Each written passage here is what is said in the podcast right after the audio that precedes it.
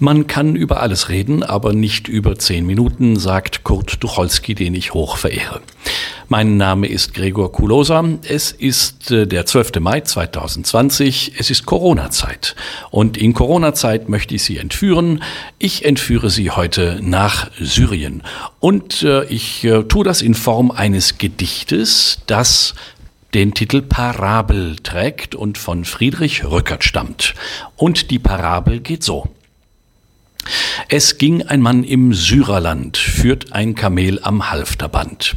Das Tier mit grimmigen Gebärden urplötzlich anfing scheu zu werden und tat so ganz entsetzlich schnaufen, der Führer vor ihm musst entlaufen. Er lief und einen Brunnen sah von ungefähr am Wege da. Das Tier hört er im Rücken schnauben, das musst ihm die Besinnung rauben.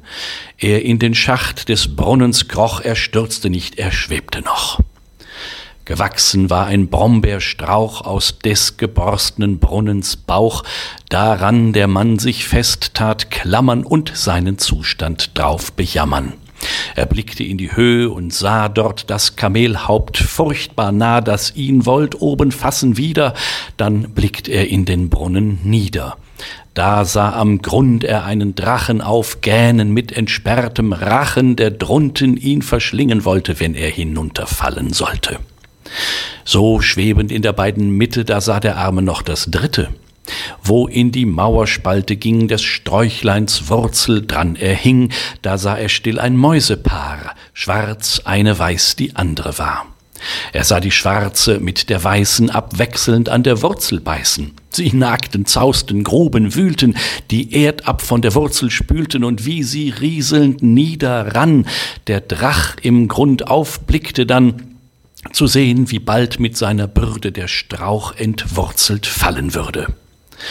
Der Mann in Angst und Furcht und Not umstellt, umlagert und umdroht im Stand des jammerhaften Schwebens, sah sich nach Rettung um, vergebens. Und da er also um sich blickte, sah er ein Zweiglein, welches nickte, vom Brombeerstrauch mit reifen Beeren. Da konnt er doch der Lust nicht wehren. Er sah nicht des Kameles Wut und nicht den Drachen in der Flut und nicht der Mäuse Tückespiel, als ihm die Bär ins Auge fiel. Er ließ das Tier von oben rauschen und unter sich den Drachen lauschen und neben sich die Mäuse nagen griff nach den Bärlein mit Behagen. Sie deuchten ihn zu essen gut, aß Bär auf Bärlein wohlgemut und durch die Süßigkeit im Essen war alle seine Furcht vergessen. Du fragst, wer ist der töricht Mann, der so die Furcht vergessen kann? So wiss, o oh Freund, der Mann bist du, vernimm die Deutung auch dazu. Es ist der Drach im Brunnengrund des Todes aufgesperrter Schlund. Und das Kamel, das oben droht, es ist des Lebens Angst und Not.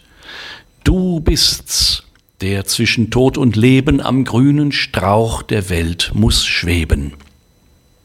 Die beiden, so die Wurzel nagen, dich samt den Zweigen, die dich tragen, zu liefern in des Todes Macht, die Mäuse heißen Tag und Nacht.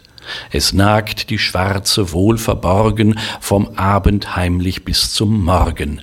Es nagt vom Morgen bis zum Abend die Weiße, Wurzel untergrabend. Und zwischen diesem Graus und Wust lockt dich der Beere Sinnenlust, dass du Kamel die Lebensnot, dass du im Grund den Drachen Tod, dass du die Mäuse Tag und Nacht vergissest und auf nichts hast Acht, als dass du recht viel Bärlein haschest, aus Grabes Brunnenritzen naschest. Wahrhaftig eine schöne Parabel, ein Stück, das äh, der Herr Rückert ähm, genommen hat, nachgedichtet hat ähm, aus äh, dem alten Orient. Ähm, denn dort stand es geschrieben. Ähm, das ist äh, eine, eine schöne alte, ein schönes altes Stück äh, Literatur äh, aus dem syrischen Raum. Rückert, wer war denn dieser Rückert, meine Damen und Herren?